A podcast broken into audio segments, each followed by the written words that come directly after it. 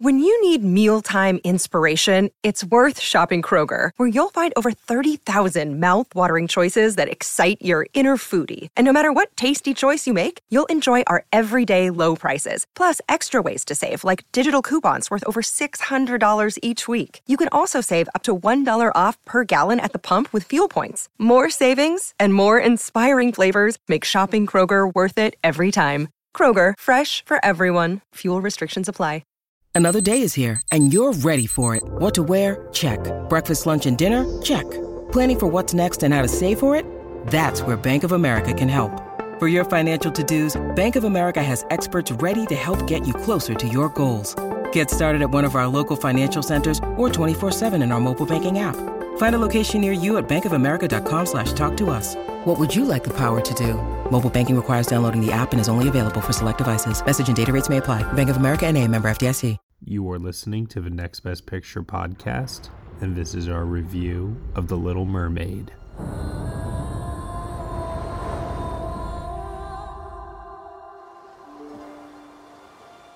Check the code, man!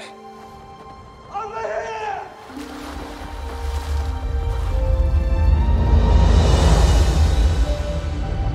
You broke the rules. You went to the above world. A man was drowning. I had to save him. This obsession with humans has to stop. I just want to know more about them. Ariel! Don't! Poor child. I can help you. You can't live in that world unless you become a human yourself. Is that even possible? it's what I live for. All right, everybody, you were just listening to the trailer for The Little Mermaid, and the story is as follows. The youngest of King Triton's daughters, Ariel is a beautiful and spirited young mermaid with a thirst for adventure. Longing to find out more about the world beyond the sea, Ariel visits the surface and falls for the dashing Prince Eric. Following her heart, she makes a deal with the evil sea witch Ursula to experience life on land. The film is starring Halle Bailey, Jonah Howard King, Daveed Diggs, Awkwafina, Jacob Tremblay, Noma Dumezweni, Javier Bardem, and Melissa McCarthy. Here to join me today for this podcast review, I have Zoe Rose Bryant. Hello, hello. And joining us as a guest here, coming back to the show, she is now a writer for Deadline. We have Destiny Jackson. Hey, hey, have you guys heard the scuttlebutt? Oh no, we're starting off with that. no, no. I, you know, we'll, we'll, I chose violence. I'm so sorry. We'll, we'll go to that later. I know. I hear you. Okay. Well, this is another in the long line of Disney live action remakes. This one here, directed by Rob Marshall. Previous credits include great films such as Chicago and.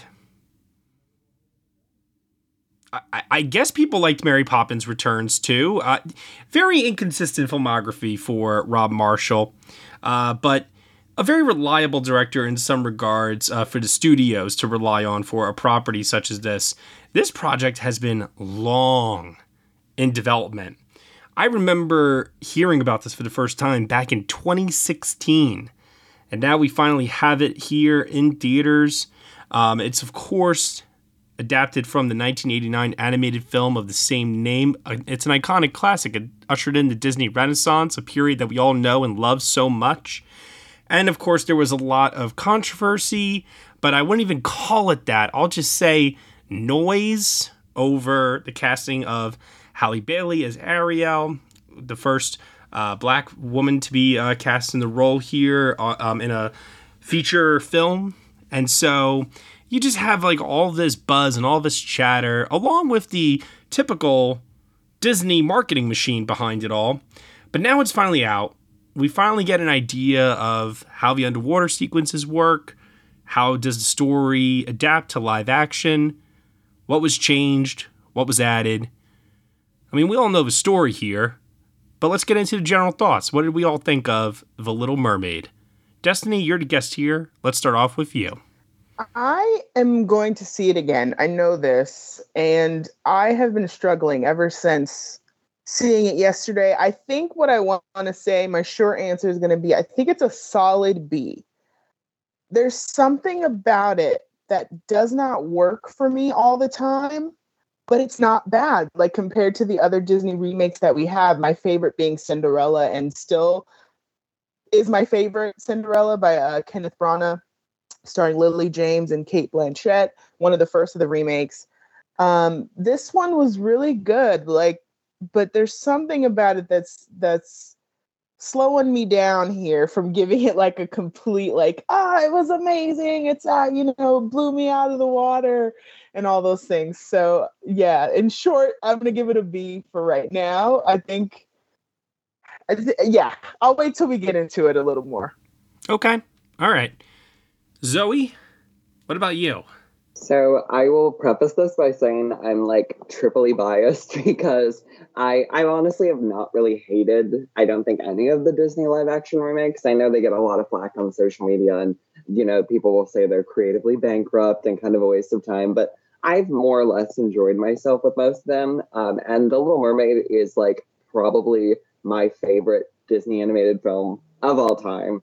I wore that DVD out. I was obsessed with Ariel. I like saw so much of myself in her and like this is just a story that spoke to me at such a young age and i also love rob marshall i know that's kind of also a hmm. divisive opinion today but i opened up with a joke about the guy for goodness sake yeah like i think chicago's a masterpiece he should have won best director i love his into the woods sorry not sorry um so i was i was in the boat and i also am a huge Halle and Chloe fan. Like I am just obsessed with those two, and I was so excited when she got cast.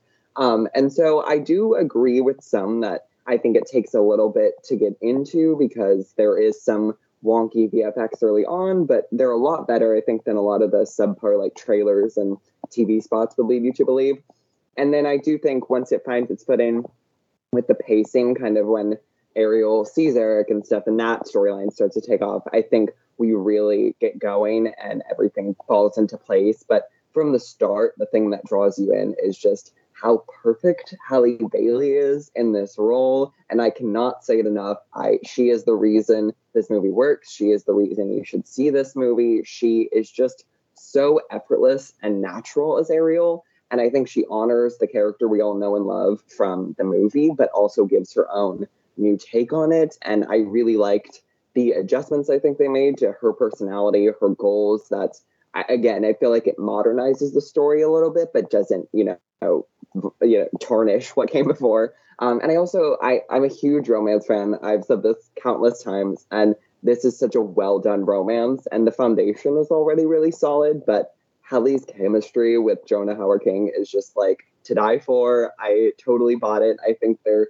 both so adorable. It's such, it's still such an affecting story, and you know, among the other cast too, like Melissa McCarthy is incredible as Ursula. And I know that was another casting choice that some were kind of, you know, up in the air about, but she nails it. And, you know, I I will get into Javier Bardem because I know someone on this podcast was not the biggest fan of him. Um, but I thought he was fine too. I thought, you know, probably not on the same league as the other three, but all, all in all, like the cast was great. And, you know, the music's still the music and Halle's voice is everything. I had a really good time with it. I don't think it's a perfect movie, but I think it's a great great experience and it was it's definitely near the top of these live action remakes for me. You know, you say league and all I could think of is maybe like 20,000 leagues removed or something along those lines, but yes, uh okay, my thoughts on this movie. Uh, not as mixed as Destiny, but definitely not as positive as you, Zoe. I, I was quite surprised by this. I went into this expecting to hate it because my feelings towards the Disney live action remakes have definitely been more negative than positive over the years. Zoe, I am fascinated to know what it is about these that continues to work for you, but maybe that's for another conversation. Uh, specifically highlighting this film there was an approach that Rob Marshall took to the material that I really appreciated, which was if it ain't broke, don't fix it. I think that's why ultimately this worked for me because the story that we're all familiar with from the 1989 animated film is pretty much fully intact. There's nothing really changed, and there's nothing taken away per se. There's only add ons. And that does make the runtime get to 135 minutes. But I'll tell you, just like the pacing of the animated film, it zips on by pretty fast. I was actually just rewatching the ending to the animated film the other day. So much happens within five minutes in that movie. It's insane how quickly it moves. So here, you definitely get a bit of that. And I definitely agree that, oh man, everything that's below the ocean water, oh man, pun intended, under the sea, it doesn't look good. Maybe that's because we've all watched Avatar The Way of Water a bunch of times recently. I don't know, but I know I, I know very little about visual effects. Very little. But I do know when something is not right. And I know that my brain is telling me it doesn't look right. There are elements to these underwater sequences where I'm watching them and it looks like they're just floating through space. It doesn't look like they're actually underwater. And we can get more into that in a little bit here.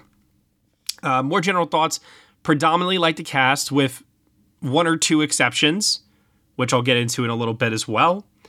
On the whole, I liked it. I did like it because the story is there.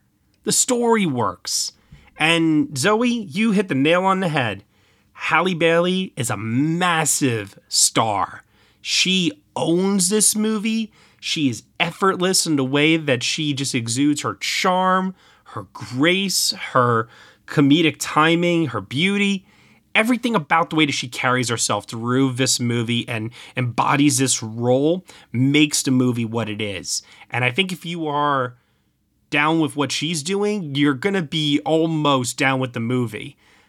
So, with all that out of the way at first, let's talk about Halle.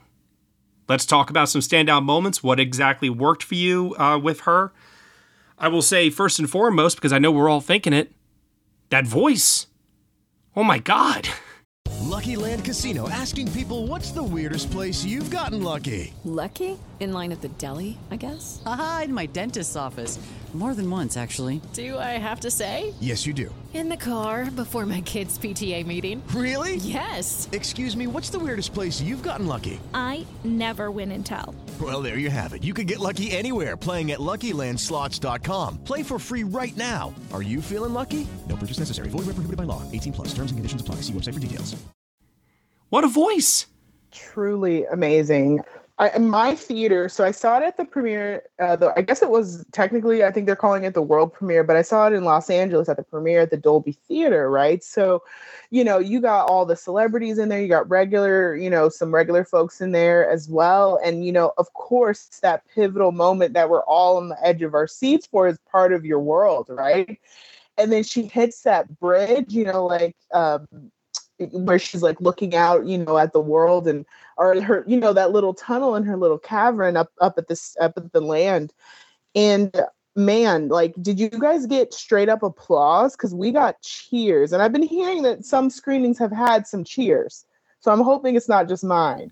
Uh, I will say the New York crowd is very, very tough, especially because mine was a critic screening. There were no public attendees whatsoever. So, yeah, mm. no, no applause. But I could imagine it. Mm. I could see it if this was a full theater. Definitely, mm. I could imagine there would have been a huge applause.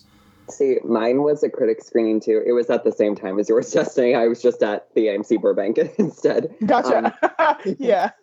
it's funny because there have never if I'm in like a press room where there are like big reactions, but if I am in a theater and there's like a couple other like groups there. I think you get that sometimes. And automatically, yeah, after that song ended, it just like there was like hesitant applause at first, and then everybody joined in. And it was just such a transcendent moment. And she, her rendition is just so new, but also so familiar. Oh my God, it was, it was yeah. beautiful. Now, I, I want to ask because I, I don't really have much familiarity here. Um, I know that in between the animated film and this, we've had a Broadway adaptation. Do we know if anything from that, in terms of song renditions or any of the new songs that were added for this movie carried over into this? I have seen the Broadway one, and uh, while I don't remember all of the songs, I'm like 90% sure, maybe 98% sure that all the music, like the new songs that were added, were added from Lin and Alan. I don't think they took anything from the Broadway. Okay. I, you know, I'll I'll look that up uh, right now, just to double check. No, no, no. For now, I, I I believe what you're saying to be true. But the way that Halle sings these songs, it has a Broadway quality to it. There there is just such a range in vocal performance. And I, I want to be clear, her performance is more than just her singing voice but the singing voice is remarkable. I mean, it, it really does bring the house down. And it's not just for part of your world. She has multiple moments throughout this movie where she gets to uh, flex that. And I guess, you know, coming off of that too, I think that the part that I was maybe. Uh, I don't want to say surprised by, but uh, I had this sudden realization moment of, oh, that's right. There's a sequence in this movie where she's going to have to act non-verbally. I wonder how she's going to pull that off. She did it remarkably well. and that's like half the like I was waiting for that because I'm like obviously that hasn't really been in the ad campaign, but it is right. like half the film. Mm-hmm. And that that was the thing to me where I was like, yes, we all know she has the voice of a god, like she's incredible, but that really proved, I think, how much of a natural star and actress she is. Because yes. I think of the scene where um, her and Eric are like in that marketplace. Oh my God, she is just like so herself, and every little reaction and action she does, it's so cute. It's so Ariel. Like, I was just in awe, and like the way that her and Eric interact when she can't speak. Oh my God, it's gorgeous. She is just so embodied in this character the entire time and just gets it. And that's what I, that's like anybody who doesn't think she's like up to playing Ariel or like the right Ariel, like shut up, like watch the movie because it, that's the furthest thing from the truth. Completely agree. I'm crying in the club right now because yes, I really loved especially the silence because it's like how are they going to do that you know and then they give her moments to talk when, or to sing when she's not you know when she's not talking and, and yeah zoe i agree like that marketplace i think in the kingdom her her um her arrival to the kingdom kind of sold me on like this is like this is ariel like this is actually ariel like this is the curious kind of silly right kind of goofy girl that is from the animation, but like just brought to life and expanded a little bit more. Um, and I just think, yeah, she's super cute. She like eats a flower, right? She has this little moment with the hat that's adorable. Um, her stealing away with Eric in the boat and then coming back home from that. I really love. I'm sure we're gonna get into Kiss the Girl, so I don't want to say uh, too much. But yeah, I agree. I think she had such great comedic timing, which is something that Matt said at the beginning of this episode. And I didn't expect that from her. I don't t- know too much about her because I'm, you know, I'm 30. I'm like, I'm, I'm, I'm, you know, halfway to the urn. And um, so for me, I didn't have any expectations about her going in. I was like, oh, she's this singer for like not my generation at all. But I know her sister is an actress, and I've watched a couple of things with her sister but uh she surprised the heck out of me i was like wow she can act like this is so when you when you are able to emote with your face like that is not an easy skill and she was so able to do that with like just it seemed like ease truly but anyway that's enough of me gushing about miss Halle. now judging by sebastian's accent in this movie because for like the first five minutes i was wondering what accent is that? um, I, I kind of put two and two together quickly that uh, this is set in the, Car- the Caribbean, right? I think so. I think that's like yes. what. Yeah, like I, it was kind of like this. I feel like amalgamation of different cultures and like kind of unspecified, but I, that was the vibe I got, especially with like the people who make up this culture and like the queen and everything. I think that right that the intention, but and, and and it's not meant to be. I don't think like any kind of what do I how do I say like historically accurate or anything like that. But I was trying to get a, a, a like this idea of well the above water kingdom that Eric inhabits. Where is that set? and like during what historical time period and what is the context but the movie's not really ever about that which i kind of appreciated but what the film really is about and something that i think this live action remake really hits uh, more so than the animated version that came before it is you know this is an interracial relationship here between eric and ariel and they have lines in the movie about oh well you know you come from two different worlds and things like that but I really think that that is meant to be more so of the subtext that we're supposed to be maybe taken away a little bit more so from this latest version. Um, and with that said, I think the relationship between Eric and Ariel and how they do come from two different worlds, but yet they are bond they, they bond together just through uh, that classic magic of love at first sight, but also too these cute moments sprinkled throughout, um, like you like the two of you said. Um, I really felt that the romance in this movie worked thematically and also the chemistry between what's his name again? Uh, Jonah Hauer-King. He's got a long three-worded name there. Jonah Howard King. Okay, he's a, he's a king, all right. Even though he's a prince in this movie, uh, I thought that you know I was expecting him to be kind of silly and a you know I, I always expect roles like this for the actors to be quote unquote bland and boring. But no, um, I thought that, and maybe because Halle's just so good, but I was very, very surprised by how much I was swept up by the romance between these two in this movie.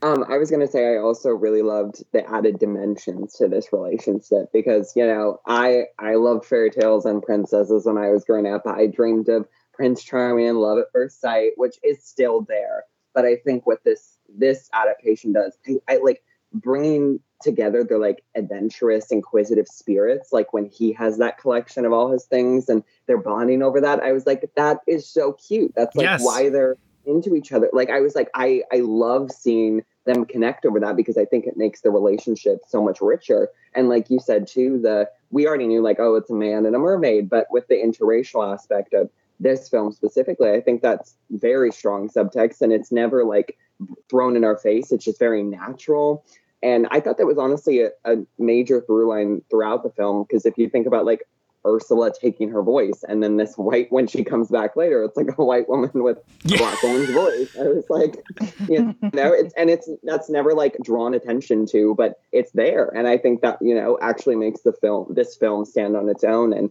have something new to say. But yeah, like it, it really is like so much on the actors because I think Halle and Jonah just have this natural spark. Like I think of the scene on the boat when she's trying to tell him what her name is. And that was mm. so cute. The, the way she's like dragging his lips down. It's just like such a cute little effortless thing, you know, so chaste but so romantic at the same time. And but I really do think it's caked there in the script too, of just adding these little wrinkles that make it a little bit more complex, a little bit more realistic. And that is, I think, a reason that this adaptation is a lot stronger than a lot of the other live action remakes, is it feels like the familiar story we know, but there's fresh additions. And I'm not about to be one of those people that's going to sit here and say, oh, it's so woke and come off like that. Absolutely not. But I will say that Disney has definitely been victim in the past with some of these live action remakes of maybe being a little too forward and shoving stuff down our throats. Here, it plays, like you said, Zoe, organically it doesn't feel forced like they were trying to check off a box and trying to satisfy people. This felt completely natural in keeping with the themes of the story. It didn't have to change the story to accommodate any of this uh, any of these changes. It all just fit. And they pulled it off through the performances, through the subtle uh, moments within the romance. This was the stuff that I truly loved within the movie. That like this was the stuff that worked for me the best overall. Uh, but mostly because they didn't have to go back to the original story that we're all so familiar with and treat as like sacred text almost, and change stuff around to try best to appeal to as many people as possible to bring in you know the billion dollars that i'm sure they're going to get anyway I agree. I think one of my favorite things about this movie is that romance, is their romance. It's so, even though, you know, it's in the context of fantasy, it feels so grounded. Something that really kind of piqued my interest the most one I think is the sea god aspect. They throw they keep throwing in the sea gods. They give Eric's mom, Queen Selina, uh, she keeps saying like the sea gods, you know, have been kind of threatening us like low key and you know they've tried to kill you like don't push your luck right? So it establishes instead of the race thing it establishes that it's actually not race. It's not about that like these two you know you come from different worlds. It's literally like no like there's a mythical aspect to this. She's from somewhere completely like oh, you know different so that i think that kind of helps like separate you from like okay we don't really know what time this is. It's probably the 1600s. What are all these black people doing? You know, mixing with, you know, these white people and all this stuff. So I think that it helps that they establish it more as like a mythical thing um pretty early on. But then I really liked how they this in this portrayal of Eric, I really like how they make it about the siren song a little bit, if that makes sense. Like he's obsessed right? He's obsessed as soon as he hears her. Eric was obsessed in the animated one too, but this really was flushed out. I feel like a lot better. Like he was like, no, like send out the search party. I want everybody to, you know, find try to find this girl who I can't find. And then it was kind of like he got so frenzied by it that by the time you reach the end of the story, I thought it was a really good connect that he couldn't even really believe what was true and what was not true.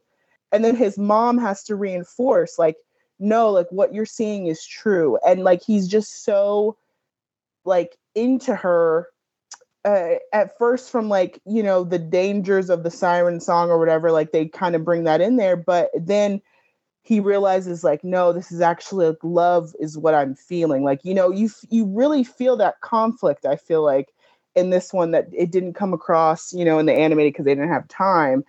So on top of that, you also do get, you know, like Zoe and Matt that you both mentioned in the library or his little treasure room or whatever we want to call it.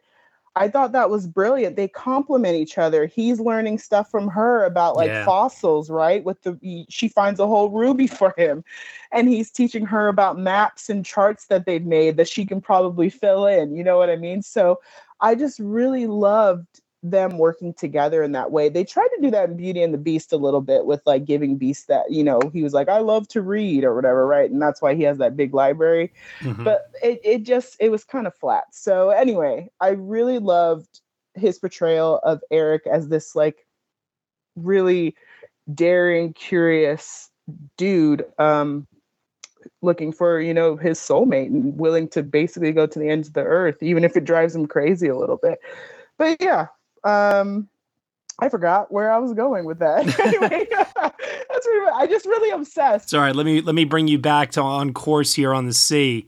What did, what did you all think of the uh, added songs for Ariel and Eric? Uh, Eric has, I believe, the song is called "Uncharted Waters." I think it's the title of it. Um, and Ariel's uh, song, uh, I actually don't know the name of it off the top of my head, but it was the one that had to do with her um, getting her uh, legs and being on dry land and there was mentions of gravity. Maybe that had something to do with the title i don't know but i'm sure you all can piece together what i'm saying here. What did you guys think of these new songs? I'm always skeptical of the new songs they introduce um, into these disney live action remakes because i feel like a lot of times it's like blatant like let's get an oscar nomination. Um, but i i actually liked them for the most part. I think you can definitely tell they're the original songs. They're not as you know instantly iconic or memorable as the classics. Um, but I thought I thought Jonah Hauer King did a great job with his. I thought it was an interesting. It allowed us more interesting insight, I think, into Eric as a character and kind of fleshed him out a little bit more, like we were just discussing with their relationship. Um, and he looked very attractive doing it. Um, and then with Halle, um, I loved that song, like you said earlier, Destiny, the song that puts us in her like mind as she can't speak. I love that scene where like everything fades away and like you see her singing as she can't actually like vocalize um, in real life. And I know a lot of people are going to dunk on the Awkwafina rap, but it was kind of a bop. Like it was like to be honest, like I liked that scene. Um, I'm not going to say it's like the height of music, but it it was fun. I had a good time with it. Like, if you don't take it too seriously, I think you will too. I'm pretty sure that's the one where Daveed Diggs does an accompaniment of rap, if I remember correctly. Yeah, scuttlebutt. Yeah. Yeah, I mean, for that moment alone, it was pretty worth it, I think, in my opinion. But at the same time, yeah, I wasn't too thrilled with the scuttlebutt. Um, I liked that they put Eric on the ship for his song, and I like what the song was ultimately about. I even like that there's even maybe some added subtext there that you could kind of like do a little bit of an in joke, haha moment of, of like, oh, our our prince here is about to explore some uncharted waters with women, is he? Huh. You know, I don't know. um, sorry, this is where my mind goes. Um, but I thought the music and I thought the arrangement and his uh, vocal delivery, even though he's got a good voice, something that that song could have been worked on. I think a little bit more, just in terms of its melody and what they were going for as a, as a song. As a song, you know. Yeah. Um, her song, Halle Bailey's. I just got the title here. It's called "For the First Time." Uh, they forgot to say "In Forever" uh, at the end there. Uh, I, I actually really like this song. I really, really like that um, she's singing it, and we see her nonverbal self uh, acting out what the uh, voice is uh, singing. And then we do have a moment where we do see her visually actually singing it, um, d- detached, if you will, from the real world. I-, I thought it was a pretty clever concept overall. Um, I can't tell you at all what the song sounded like. All I know is that in the moment, I was thinking, oh, this is clever. This is smart. This is a good way to express how she's feeling given these new circumstances right now. I didn't feel like it dragged the movie down, but I wouldn't say that it added too much to it either at the same time. It was kind of a wash for me. Yeah, honestly, we got to pour one out for my song from the animated film Les Poissons. Okay, Les Poissons, Les Poissons, hee hee hee, ho ho ho. Okay, like there, that song took away from Les Poissons. Okay, that's what it did. That's what it low key did.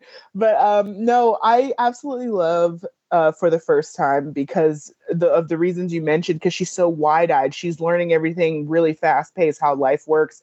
She mentions finally, you know, getting burned by a fire, which is so funny because she's not upset. She doesn't really react in that scene. She just kind of sings it. She's like, oh, I've been burned for the first time or whatever. Like, you know, so that that pulls it back to that lyric and part of your world. And I thought that that was, you know, perfect. Um, Prince Eric's song. So I'm going to read a lyric that that caught my eye that I wrote down in the theater. Time may change the shoreline, but it will not change me. What does that mean? I think the lyrics. I think the lyrics for that Uncharted Waters needed to absolutely be Like I sorted said, out. d- definitely some work was needed there, I think, in, Yeah. on that song. Yeah. Um, I thought it was fun. You mentioned the ship, and I was like, this. I feel like montages don't work in live action films. Like animation, it flows better because it's like, oh, sure, they can be wherever. But I'm like, when did he have time to get on the ship? And why is he walking on the beach? What is happening? He's not supposed to be on the ship. His mom just said he couldn't go on ships. He's sick, right? So I was just like, what is happening? You know. So, um, but I just thought it was all cheesy as hell. Sometimes with those, I think they're just trying to recapture the feeling of those animated films. Of course. Uh, I think that's really what it comes down to. But I, I definitely agree. There's there's a lot of moments in this movie where I was thinking, oh, but how did we wait? And all right, Matt, just let it go. Just let it go. Right. You know, like, just just keep swimming. it just keeps oh no, oh god.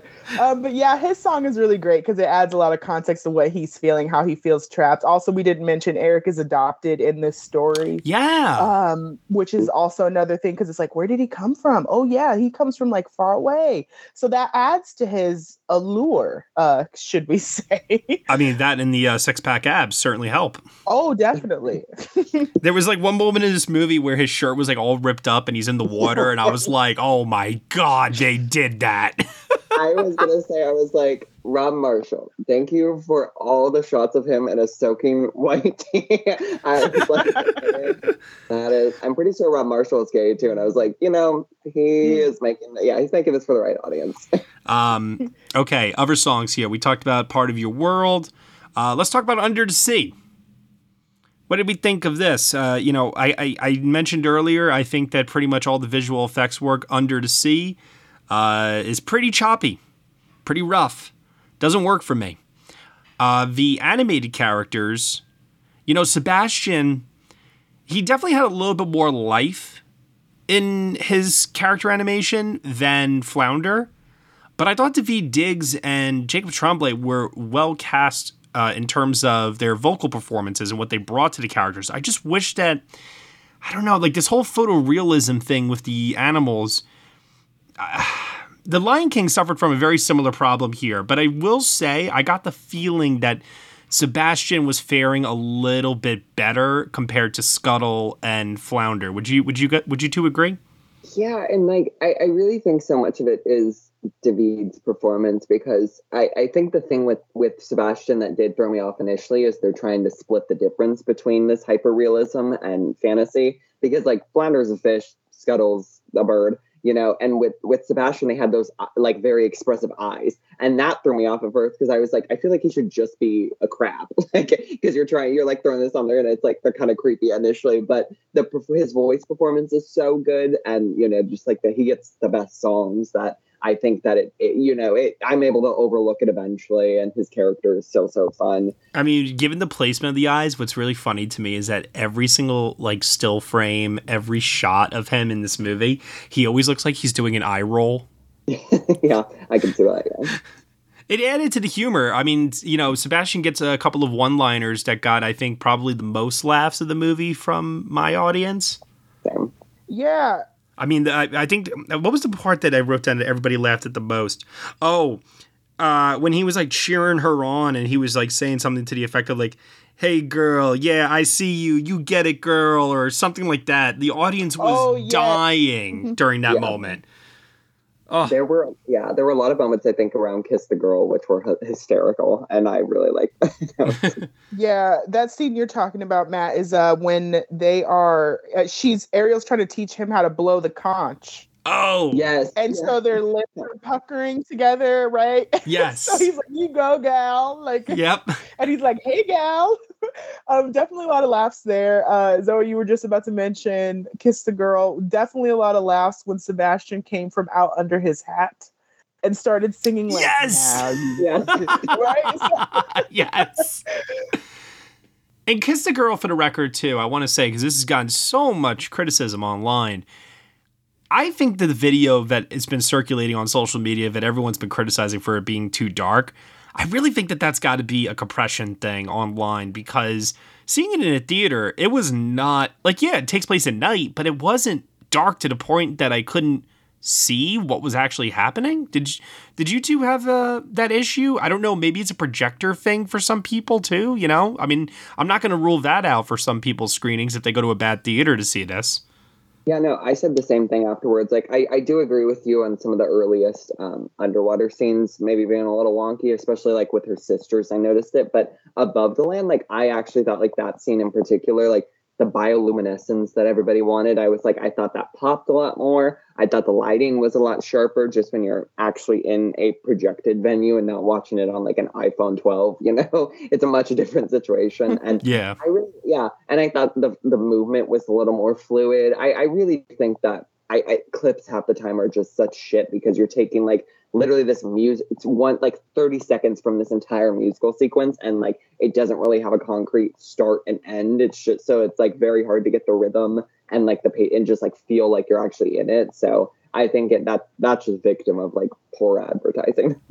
Now, I'm trying to figure out why do the underwater sequences, especially like in the first 20 minutes, and yeah, even under sea, which is definitely the brightest spot of underwater, um, you know, uh, CGI that we get in this movie with all the different creatures, and obviously it's got that Academy Award winning musical bop number that's going alongside it. So you're meant to be excited and energized watching it what what were you able to deduce from what was not working with the underwater CGI? Because for me, and I could be wrong about this from a actual scientific standpoint, but I noticed a, a real lack of bubbles.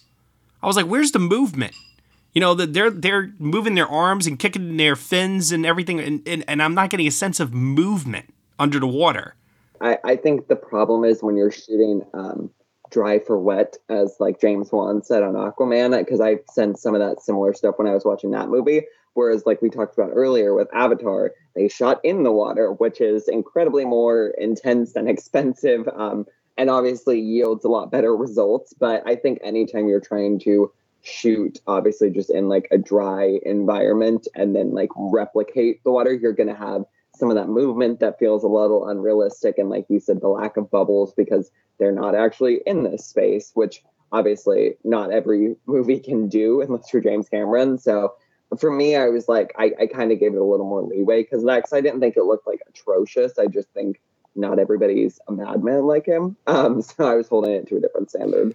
Maybe, yeah. I mean, when King Triton rolls up and he's got like that fish cape, I was like, ooh. I was like, get rid of that thing. That thing, uh, that does not look good. we we need to talk about Javier Bardem for a brief moment. Yeah, I, let's. uh, I mean, and to go back uh, under the sea, there's some weird underwater CGI, yes, um, but I just kind of like, all right, whatever. I think James Cameron just hogged up the CGI crew for you know for like three years, so I have forgiven many a thing, uh, many a Disney film, Marvel film for their CGI because I just think James Cameron really had the girl shook. And I, and I want to be very clear too about the CGI uh, and the underwater stuff. Yeah, most of my uh, forgiveness for this movie stems from the fact that I think the above water stuff, uh, the practical effects, the you know the practical mm. sets, the use of real water. Like when when they're on the ship, I could tell that that was a real ship on a set in a tank with actual water being thrown over the edges and you know it didn't look like CGI water too much at times. And then they had the ship on fire during the wreckage and I was like, "Holy shit, that's real fire." Because I'm so used to seeing CGI fire nowadays. And it just added more to those above water sequences where it's like I, I just don't understand why people haven't been able to figure out yet that the more practical that you could do safely within camera, it looks a million times better than anything else. Yeah. So I'm glad that they at least did that. yeah. no, very true. Um, I didn't even notice that, you know, like, so that's good that, you know, you have those good eyes I knew when something wasn't looking right, but I I could hardly I mean unless it was like a big set or like you know some barrels or some wood drifting in the water. I was like, "Oh, okay, that's real." But like that's a really good point about that fire. Like even stuff when they're in the wide open sea, I'm like, "Yeah, of course the backgrounds are extended and that's all CGI, but I'm like, they look like they shot this in a tank." And this looks pretty photoreal to me. Unless if the CGI was just so freaking good. I uh, but yeah. Yeah. Um Javier Bardem um, yeah, no, Javier Bardem, see Zaddy, see Zaddy. Um, I I feel like he was phoning it in, but I think that also part of these changes, which I'm guessing we'll probably get into, I want to talk about Kiss the Girl a little bit too, but yeah, Javier Bardem is one of the changes from the King Triton of the animation to the King Triton of the of the live action. He's a little more muted. Yes. Yes King Triton in the animated film is loud as hell. And he is, I, I guess, in terms of, of today, he would be considered abusive, right? Because he is so aggressive with his anger towards humans and his treatment towards Ariel for liking humans. So part of me can understand why they did what they did and the choices that they made, but he was so muted to me that I'm like, are you even really angry, bro? Like, yeah. do you even lift, bro? you know? Now, now here's what I will say in regards to all of this. Mm-hmm.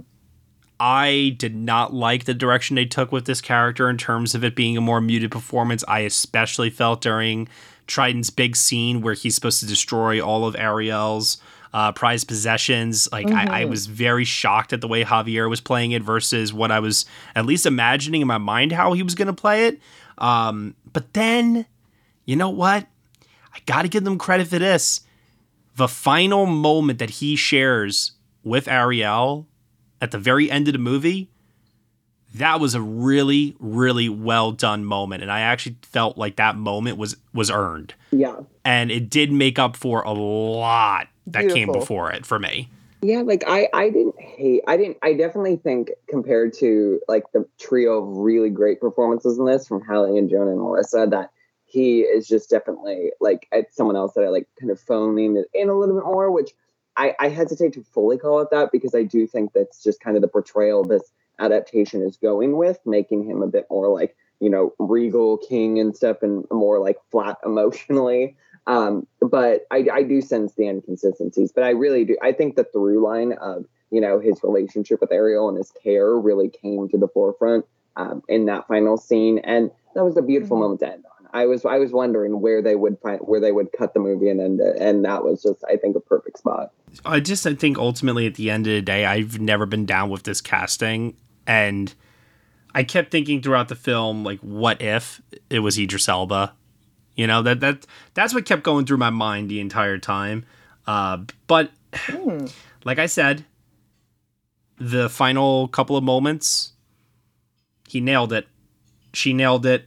It worked it definitely sent the audience out, I think, on a high. And that's why I think you're seeing, um, granted, reviews have not officially dropped yet. By the time this podcast drops, reviews will be out, but uh, we only got the reactions so far. I do think that people who maybe were on the verge of not liking this movie uh, felt slightly won over by the end and maybe couldn't understand fully why. And I think a large reason for that is because the film does nail uh, the emotion of Ariel's connection with all these uh, characters, her friends, her father, Eric, and that's what counts in the end. Yeah, absolutely. I I, I thought even um try I, I mean yeah that movie that excuse me that moment at the end there is very beautiful. I thought he was going to show up to their little um, going away party uh, with some with some sea legs with some with some land legs I should say I was like oh they're gonna have because they also didn't like you know a lot of people that I've talked to you know we were trying to figure out like, oh, did they zaddy him up a little bit? You know what I mean? But that wasn't obviously the point of the movie. But they zaddied, you know, Prince Eric up. But you know, so I was like, oh, you know, he should he he does what he's supposed to do. And I think by the end, yeah, we are won over by that relationship. I think even more so in the animation. I do have a question about Trident in this uh, version. And, and tell me if this was something that always existed and I've just forever missed it uh, Trident and Ursula are brother and sister? Yes, it's something they don't go into until the second Little Mermaid very much because you'll find out that Morgana is a another one of his sisters who's like she takes over after Ursula passes away. So they don't really get into it that much in in the animated film, but they really uh, peppered it up here. Yeah, I, have never seen Little Mermaid 2, so this took me by slight surprise, and I was actually a little bummed that it was dropped so late in the movie because I thought maybe there could have been some deeper exploration there between uh, their relationship and why Ursula resented him so much, and I felt like some of that just felt yeah. a little slightly underdeveloped. Yeah, like yeah, she does. Let's, let's get into the differences here or the add-ons here since yeah. there's not many differences. Yeah, let's let's do that. Do you want to start with that one or? Yeah, go ahead, Zoe. Yeah, I was gonna say I know she she mentioned it like I think right away, but it was kind of like in a way that could be offhanded too. So we didn't. And I I do. I'm also a huge Little Mermaid two stan. I loved everything from this franchise when I was a little kid. So I knew I like kind of knew that in the back of my head, and I was like, oh, I had forgotten because it isn't something I don't think in the original original film. Um, and I do think yeah, like it, it it adds like a little bit of a wrinkle to their relationship, and I think makes some of the conflict a little more compelling, but they definitely didn't go as far with it as they could. Um, and I think so. But I mean, they do so much else good with the added time that I wasn't too disappointed. I mean, in terms of changes, you know, Melissa McCarthy really just does an impression of Pat Carroll throughout this entire movie and her performance as Ursula from the animated film. And that's not necessarily a bad thing at all. I actually really did not mind that this was for for me, and maybe the two of you have a different interpretation here, but this felt very much like the animated version of the character literally come to life. Um, it didn't seem like there was much variation in terms of singing style, speaking style, the visual presentation of the character. Um, and I just, you know, I don't think there's anything wrong with that. I, I think if you deviate too much, you then do risk losing uh, the devoted fandom who just love this material so so much and do want you know it's like at the end of the day we we kind of just do want to see what we previously loved and just see it just brought to the screen in this live action setting. We don't need you to play around with it, Javier Bardem. like we don't need we don't need it to be different. And I think Melissa McCarthy, what she's doing here, I think it completely worked. I, she she ate in this movie. she not she ate. um, she was fantastic. I loved her performance as Ursula. I feel like though with the added context that they that they pushed up a little bit to the top here about her being related to Triton, I do feel like we needed a little more humanization since Disney has also in these live action um, remakes have been pushing like the humanization of some of these characters and trying to understand them a little bit more. Yeah. I was actually kind of surprised with how they dealt with her at the end. Like, yes, she does die in the animated film. Here she dies too, but it's kind of like that's the end of it. And I was like, oh, maybe she'll go to like sea jail and like we'll find out, you know, maybe a little bit about her and we'll find out like what was the contention between Triton and Ursula. But they didn't go that route. No, they kept it exactly the same. She gets impaled by a ship, and the only Right. difference is that instead of Eric being the one steering the ship and impaling her, Mhm. it's Ariel this time, which was exactly a change that doesn't change the story too much, but it's a slight, slight change that I think actually was an improvement here uh, because it is her story. It's not Eric's story, and we Mhm. don't need to see Eric saving Ariel in that manner in 2023. Yeah, and I, I, I love in like a romance scene, like the woman saving the man she loves too, because he had come after her, he'd saved her. I thought, I thought the give and take in that scene was really sweet. And like Yeah. it, yeah, she is the one conquering this woman who tried, who literally stole her voice, you know, and tried to killed her father. Yeah, like so it it was a great end, I think, to Ariel's arc, and that was another change, like you're saying. Like I'm sure some asshole on Twitter was gonna like try to get a hit tweet out of this and be like Disney went woke, blah blah blah, and I'm gonna be like, okay, like stop tweeting from your mother's basement, you like 40 year old incel. But anyway, Now, now, well, hold up. Now, I gotta ask. I gotta ask. Of all the egregious changes that they could have made in this movie, I am very disappointed that I did not see some Ursula seaweed creature monsters. Okay, I don't even know if they're meant to be seaweed. I don't know what they are. Oh. Those decrepit little freaking things. And Yeah. instead, she kills Trident in this movie, and I'm like, oh, I wanted to see Javier Bardem shriveled up, and like I don't even know what they would have done. I think I thought about that too. I was like, "Where's my little, where's my little creepy seaweed dudes?" And uh, I think that they were trying to do that with like when she's in the passageway and like those things grab. It turns into like a horror movie for Yeah. like five seconds. I was like, "Oh, but those aren't them." Yeah, I miss. I pu- shout out to them. Okay, pour one out for the seaweed uh, little doodads, Les Poissons and the seaweed. I, I'm totally like not being serious. I did think that the the like the mo- minute she quote unquote killed Trident in this movie took me genuinely by surprise. Oh, same. Because Yes. you know, obviously, I was thinking she was going to turn him into the creature, and so and you know, I knew that Triton was probably going to find a way to come back to rue the magic of the Triton, but at the same time, uh, yeah, there was a you know brief moment in this movie where I was like, oh, oh, oh, wow, oh, okay, cool, Yeah, I, a little taken aback, but you know, in a good way. Yeah, it really did catch me off guard. I like, I actually thought like he was killed because I, I was like, oh, like we're going in a dark direction, and I thought it would like add to the gravity of the situation, Ariel's mistake, and mm-hmm. it did. It did still, even though he does come back. But yeah, that was a that was a very effective. Like that's the thing is there's so much that's obviously familiar with this movie, but they find all these little ways to make it fresh at the same time and kind of keep you on the edge of your seat, you know. And so I really liked that. I was like, wow, that added a lot more intensity to this climax. Mm-hmm. I love that as well. Um, one of the things that, um, speaking of like, you know, Ariel taking over, it doesn't change too much about the movie and all that.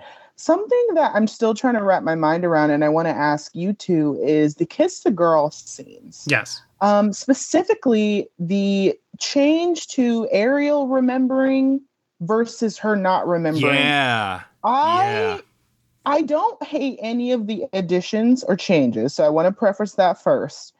However, I don't see why this one needed to happen. I'm I I you get what I'm saying? Like I what does it add to the movie that she can't remember the kiss part and they and she has to constantly be remembered. I don't think it adds anything to it thematically really like in terms of any like deeper meaning or layer to the movie but i do think that if you take the original concept of you have three days to kiss this boy if we're watching a live action version of that play out before our eyes and we're obviously a smart audience we're all going to just be thinking, yo, girl, just make googly eyes at him. He'll come over, you plant a little one on him, and boom, it's done. It's over. You know what I mean? It's like she could just kiss him.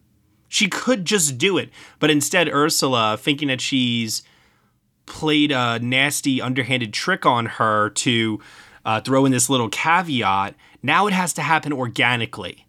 And the deck is now stacked up against Ariel as a result of that.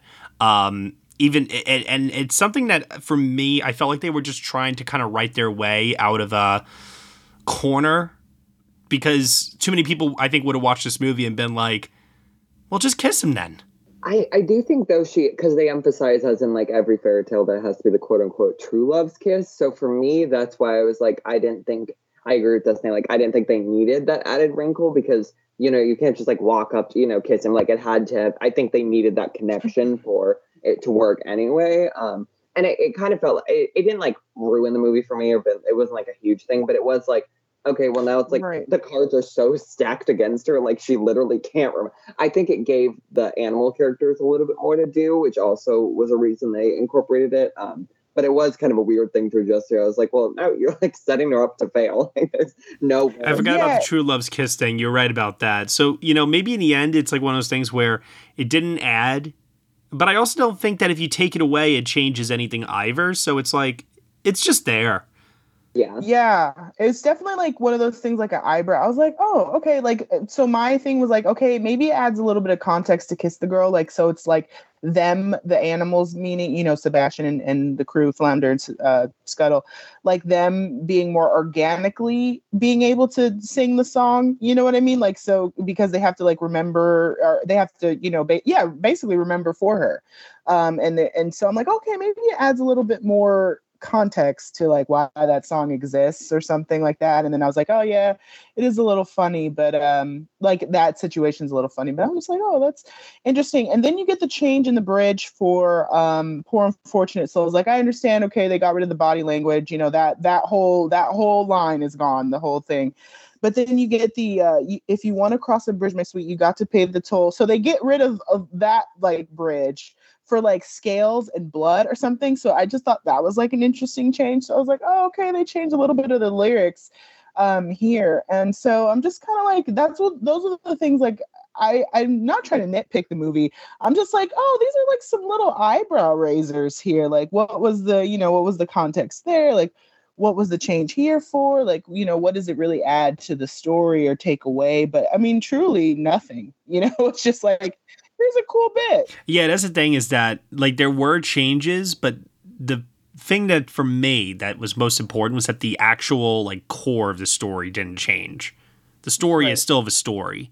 Yeah, there's little things here and there to try and modernize it, right? Try to make it yeah. uh, more politically correct. God, I sorry. It's true though. It is true that like they are trying to do that, right? Um, but but I didn't feel it I didn't feel it as much. Like I didn't feel like they were forcing it on, like really hitting me over the head no. with it in this one. Correct. And also too, to your point about the Ursula poor unfortunate souls uh, part. I'm just glad that they kept the part where she says, Flotsam Jetsam, now I've got our boys. The boss is on a roll. I was like, oh, yes, let's go. Yeah. I was like, Melissa McCarthy is eating. she is eating. Um, I think um, let's talk a little bit about her zombie appearance too. At the end, we did talk about the end of the movie uh, a little bit, but like her CGI, I'm hearing mixed. I actually didn't mind the CGI of the final battle. She looks scary as hell. Sure, you could really see it, but I'm hearing some mixed on that. So, what did you guys think of how she looks? You know, uh, what sold it for me was her reaction to Flotsam and Jetsam uh, being vaporized. Melissa McCarthy really sold the anger of that mm-hmm. moment, and then mm-hmm. the build up with the, like this black smoke coming around. Like it, it held on that moment a little bit longer than the animated film did. So when she gets big, you could feel the rage that's driving that moment. And to me, it made it feel all the more epic. I actually thought the climax of this movie was pretty freaking spectacular just in terms of the scale and the size of it all. I, didn't get really a, a good chance to pay attention to the visual effects work that was being done on McCarthy. I was more so paying attention to the water and how they were doing, um, you know, the actors. It, it, was it in was it in CGI water, practical water? But that's like that's where my mind goes because I'm looking at Melissa McCarthy and I'm just thinking, oh, that's all CGI. Like like I, my brain doesn't even care. Um, so I don't know, Zoe. What about you? How did it feel for you? I loved it. I, I and I was kind of worried because you know it, it, works so well in the animated movie because it's a fantastical animated movie, you know. And I was like, oh my gosh, what's like you know this huge Melissa McCarthy gonna look like? And I was like, the, I, I I agree with Destiny. Like I thought she was really scary. I thought like I liked how she was kind of shrouded in the shadows, but you could sense the scale of her and like you said, Matt, like the anger that drove her to this size. And I really I really thought the climax was incredibly well done, and it you know, harken back to what we know from the animated film, but made it feel more epic and terrifying and thrilling. And yeah, I thought it was a really strong job, and her just like booming voice over it all was so good. Oh yeah. I mean, the only thing that uh, it's like thinking back on it, there's like a couple of other. I, I hesitate to even call them like action set pieces, but they have like the scene with the shark and the ship early on, and that's where like for me, I'm still trying to get acclimated to the visual aesthetic of the movie and the CGI, and it's not really working for me at that point. But by but by the time we get to the Ursula battle, I'm so invested in the characters and in the story that all the other stuff that was bothering me initially has kind of been swept away by that point. It just goes back to what I say all the time story and character wins. If you're invested in the characters and the story is working, you can forgive a lot of technical shit. mm-hmm. Yeah, and I think too that that scene also just looks so much better than the shark one you're talking about because again, it's mostly above the land. You know, there's the water, but it's above the water, so it like definitely has, I think, a better visual look to it. Yeah, yeah, definitely. I would agree with that. I, I was going to say when we, we were talking about changes, I was going to add um, something earlier about one of the changes that I, I, I just love about this adaptation in general, um, and it's a very big thing, but it's just the casting of Halle Bailey because we talked about this earlier with how like it kind of turns her and Eric into this, you know, talking about interracial relationships. Um, and I think that's just very true to the spirit of this story because there's always been that little anecdote about how Hans Christian Andersen wrote this about his like gay lover who he could not be with.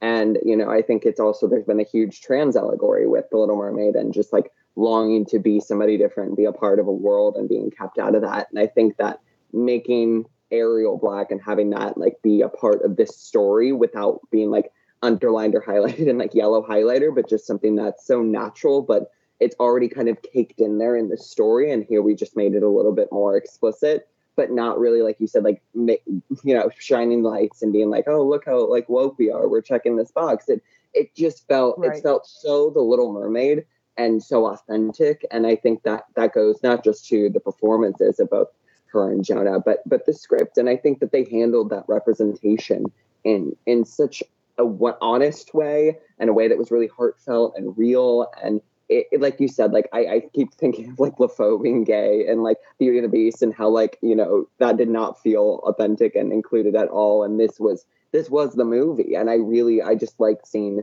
this version of the Little Mermaid, and I think that it makes a lot of the themes that have always been there just stand out so much more. Beautifully said, Zoe. Beautifully said. I agree. I think that it is a testament to the writing about how they were able to make this natural without it feeling forced.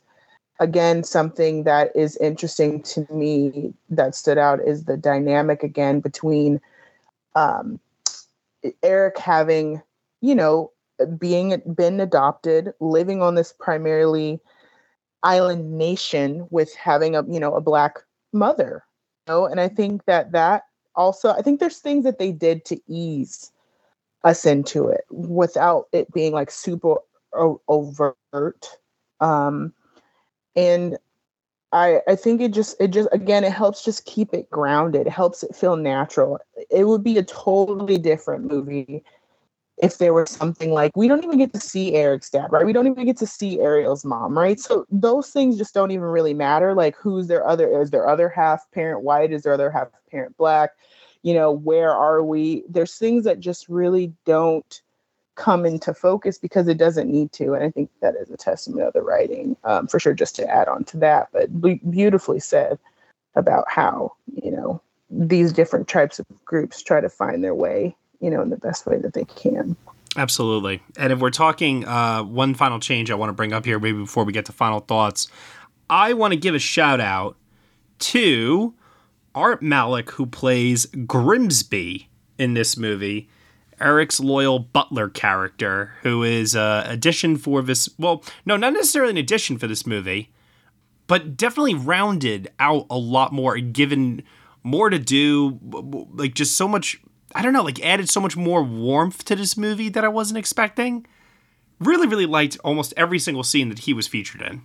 Yeah, I was like a big fan of his too, and I kind of liked that he felt like Eric's father figure, especially with his connection with the Queen too. I was like, what's going on here? But I thought he was a character who could have just been like so one dimensional and just like there to be like a part of the plot and kind of push things along. But I really felt like there was, you know, a genuineness to his relationship with Eric and something that I couldn't really recall from the animated film. So I thought he did a great job.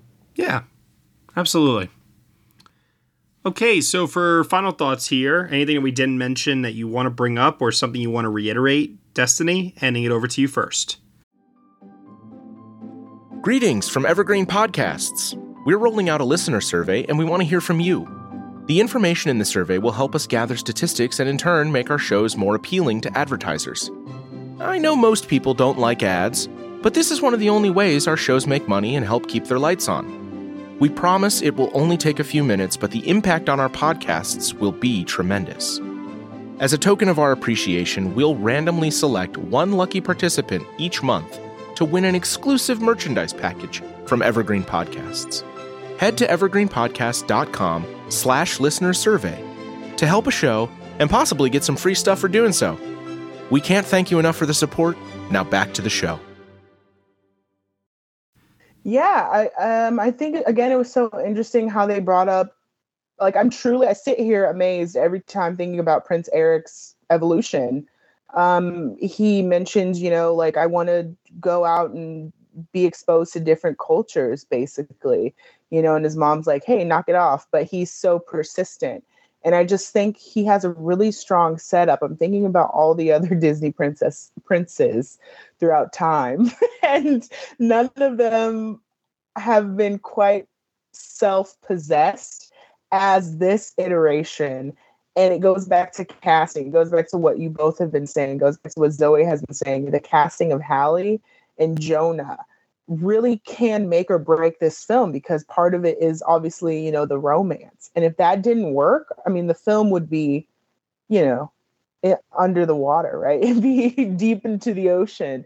And I just really, really love the things that they changed and updated about this film. I love the vibrancy of it that we didn't get to really see in the trailers. I love Melissa's acting. I love, you know, uh, Sebastian has some really great line deliveries. I think overall that this film could have failed tremendously given that it was filmed during the height of the pandemic and was in production for so long. Um, and that James Cameron paid all the VFX people to not help them at all. Just kidding, but with anything. Um, I just I just think it, it is something it, it is a great start to the remakes. I wish that you know going forward I, I, we're looking at you Snow White, okay? Snow White, you got a high bar to clear. Um but yeah, I think this is a great addition to the remakes for the for the first time in a long time. Um at least for me anyway. But yeah. Okay. Zoe, what about you? Final thoughts? Feel like I, I, I, hit it most of what I really like about this movie, but I, I would also just say, like you were just saying, Destiny, about the live action remakes. This is like absolutely like near the top for me. I think Kenneth Branagh's Cinderella has kind of been the number one for so many years because that was just such a really affecting adaptation and just kind of again made the familiar feel fresh again, which I think this film does so well. And I definitely don't think it's perfect. I think there are some visual things that are fair to nitpick, but the core of the story is still as strong as ever. And I think that the casting, not just who they cast, but who they represent, really adds a lot to this story too. And like I said, I love romance. I am such a hopeless romantic. It's like my favorite genre. Like so, the fact that that was done so well here and the chemistry was so potent, like you're gonna win me over and get me positive. So I I think it's just such a warm romantic movie, and I'm excited to see it again. Actually, which I don't always say about all the live action remakes, but. And I wanted to add that we haven't really talked much about this being the first black live action Disney princess and just thinking about the cultural impact that this film is going to make when it's released like by the time everyone's hearing this I cannot wait to see little children at Halloween dressed up as this iteration obviously we know that the dolls and the toys are out and just thinking about like me as a black woman pretending when I was a child to be Ariel, right? White Ariel in the animation. And just thinking about like it was really hard not to tear up at some of these songs, especially the part of your world reprise. There's there's two more. So you get part of your world, part of your world reprise after she saves Eric, and then you get like another kind of reprise later in the film where she's like devastated after she finds out about the wedding with um, you know, Vanessa. And um and just seeing like just knowing that I I along with other black people that I know just like reenacted those scenes in our homes and now we get to see like this true black princess um come to life has just is just something really like to think about and be like the just the impact of like seeing that on screen is just amazing. But anyway, that's all I wanted to add. Um, Matt, please. oh no no no! I I love hearing that. So I could have listened to it for many minutes on more.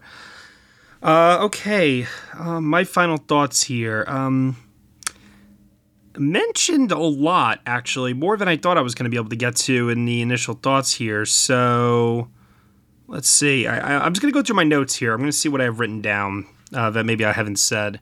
Flat lighting, mention that. a, you guys would laugh if you saw my notes sometimes. It's pretty funny. Oh, there's a scene where uh, Halle Bailey because she just transformed from a mer- mermaid into a human. Uh, she's completely naked. And I thought the way that they got around that scene with her being covered in seaweed and caught on a ship, I thought that was pretty yes. clever and well done. I agree. And in that same vein, at the end, where you get that scene with Triton turning her into a human in the animated film, obviously we get that transition, right?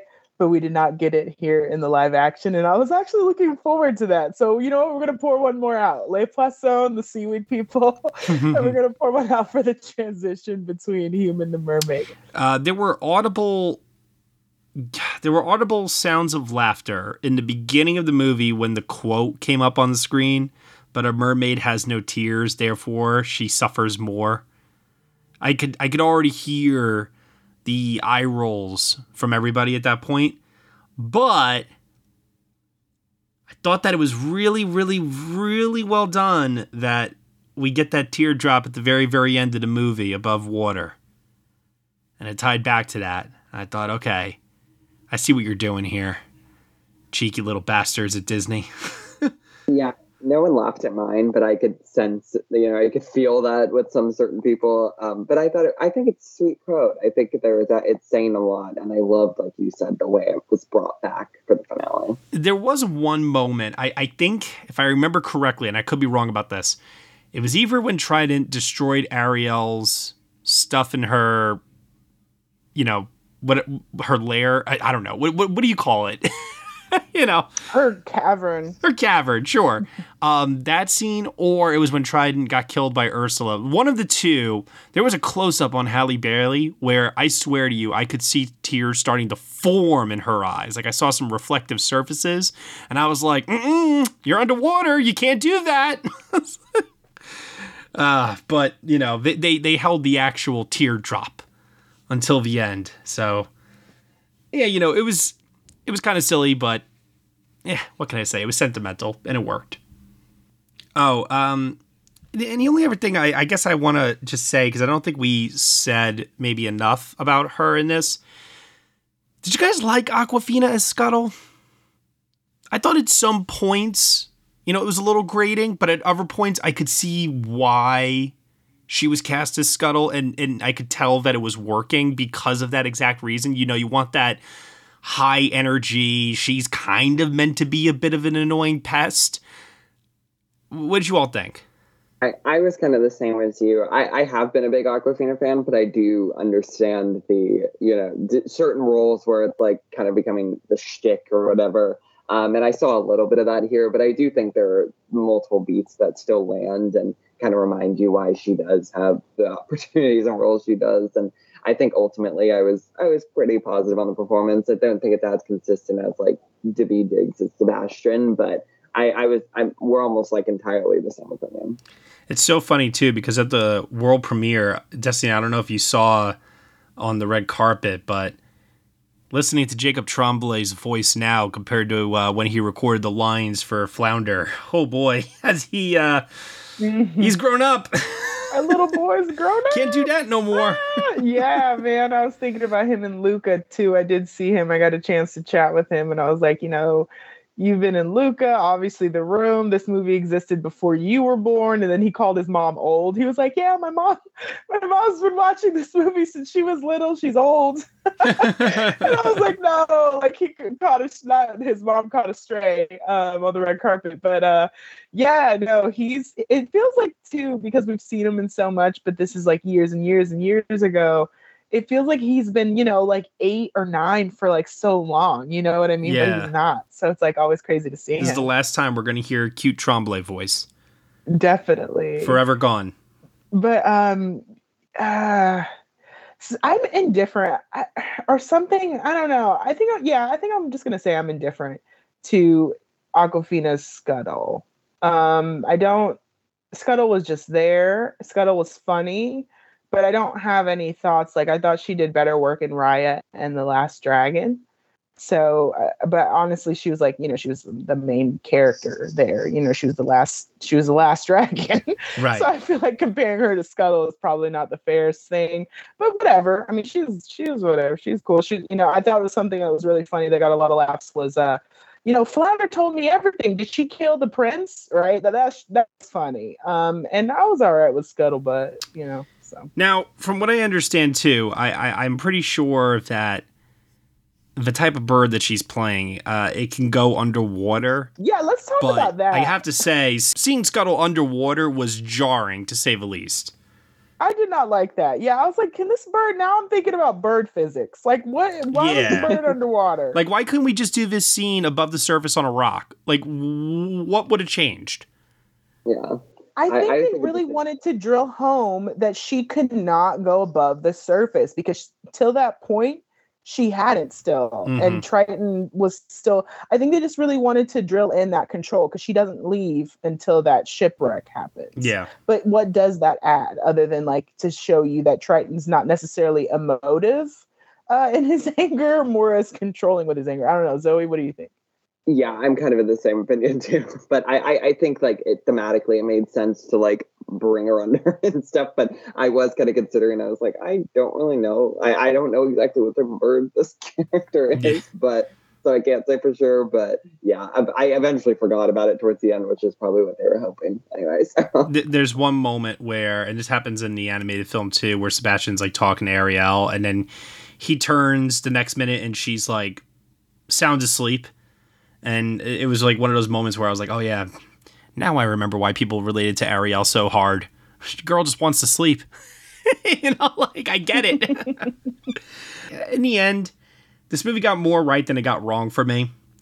Um, I wouldn't say that I loved it because at the end of the day, I love the original, and nothing's ever going to really top that for me.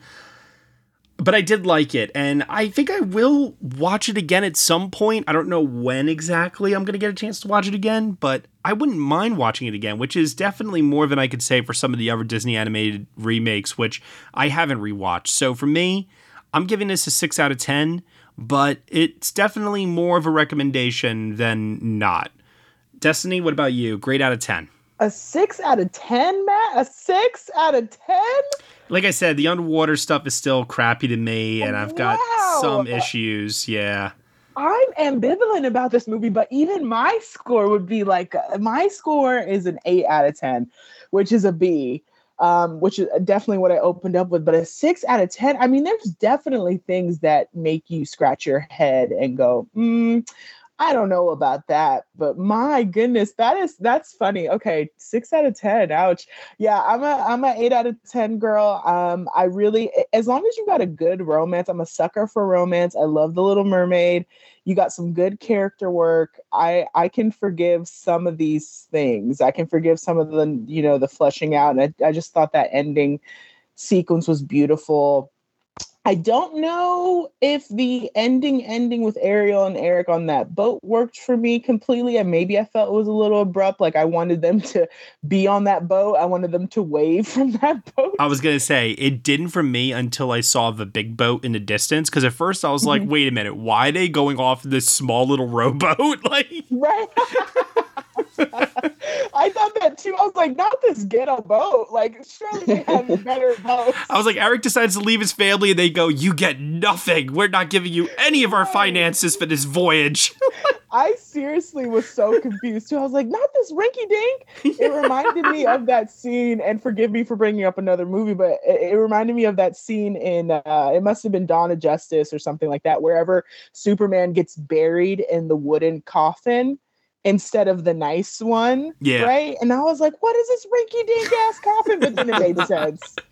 So I was like, okay, all right. But yeah, that they, could, couldn't actually put the Man of Steel in some steel. yeah, honestly, like what the heck? But it made sense. I, as soon as we saw it, like I- I'm glad you felt that. way. As soon as I saw that bigger boat, like I breathed because I was very worried for them. I was like, they're gonna die, and then I was like, but she can swim, so I guess not. But that was stressful. That was really stressful. All right, Zoe, what about you? Grade out of ten.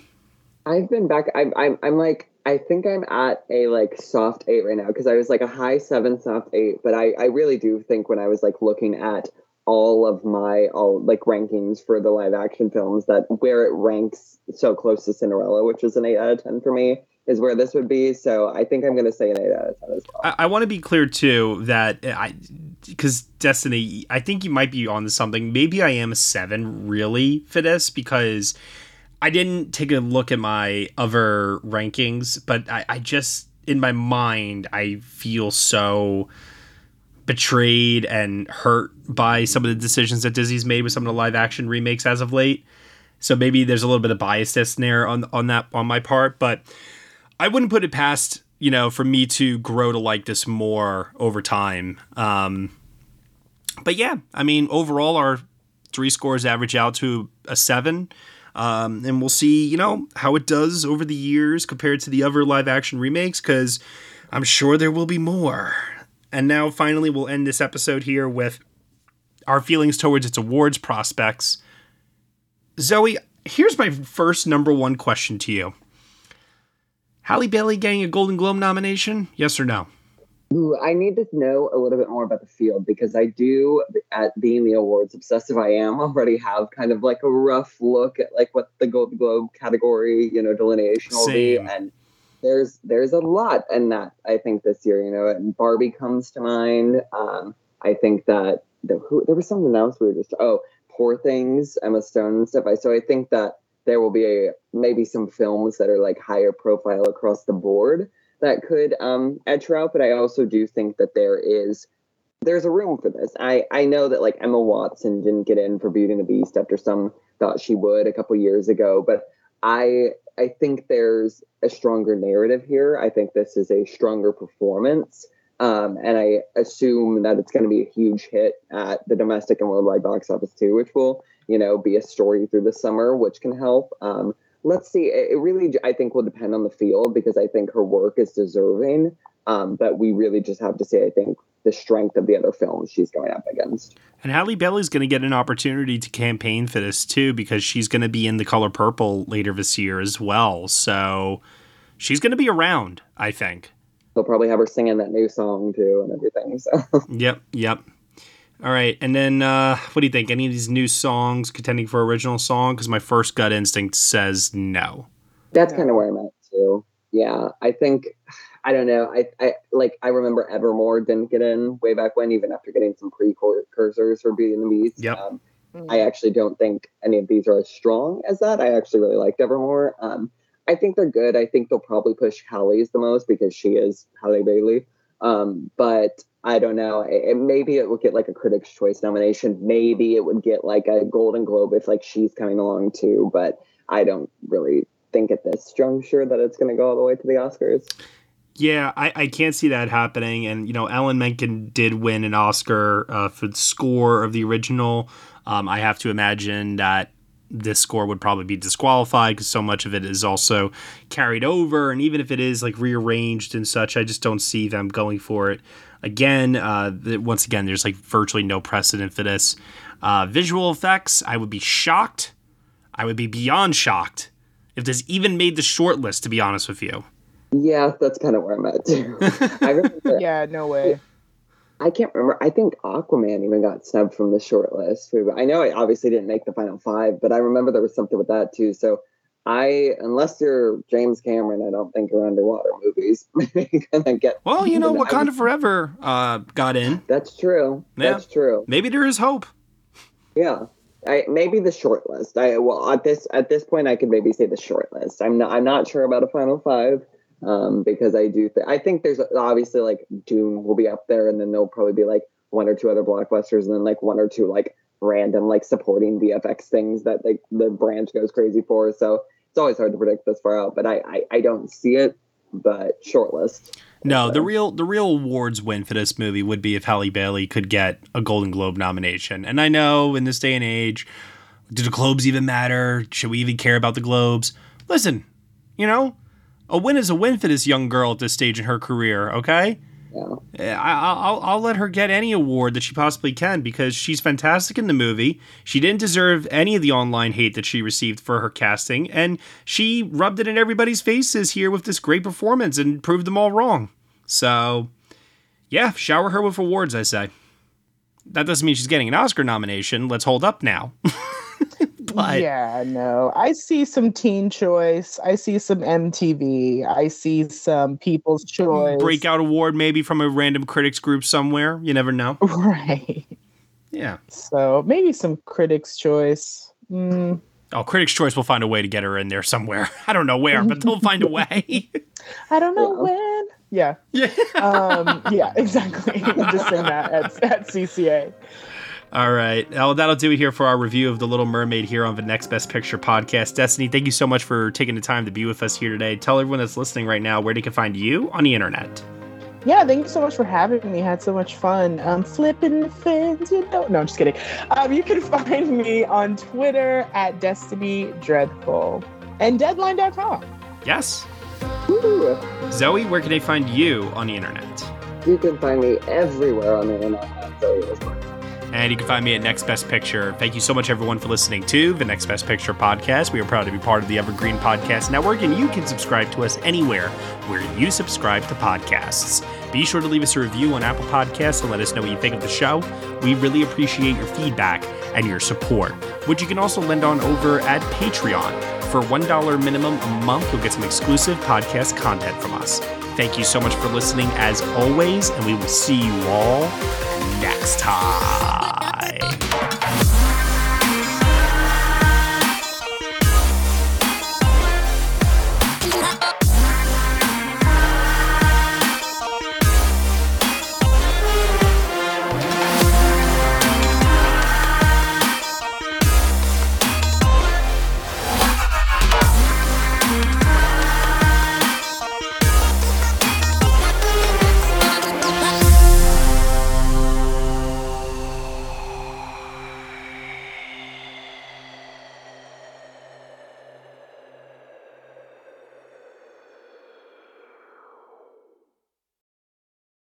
Hello, it is Ryan, and we could all use an extra bright spot in our day, couldn't we? Just to make up for things like sitting in traffic, doing the dishes, counting your steps, you know, all the mundane stuff. That is why I'm such a big fan of Chumba Casino. Chumba Casino has all your favorite social casino style games that you can play for free anytime, anywhere with daily bonuses. That should brighten your day a little. Actually, a lot. So sign up now at chumbacasino.com. That's chumbacasino.com. No purchase necessary. Group. Void were prohibited by law. See terms and conditions. 18 plus.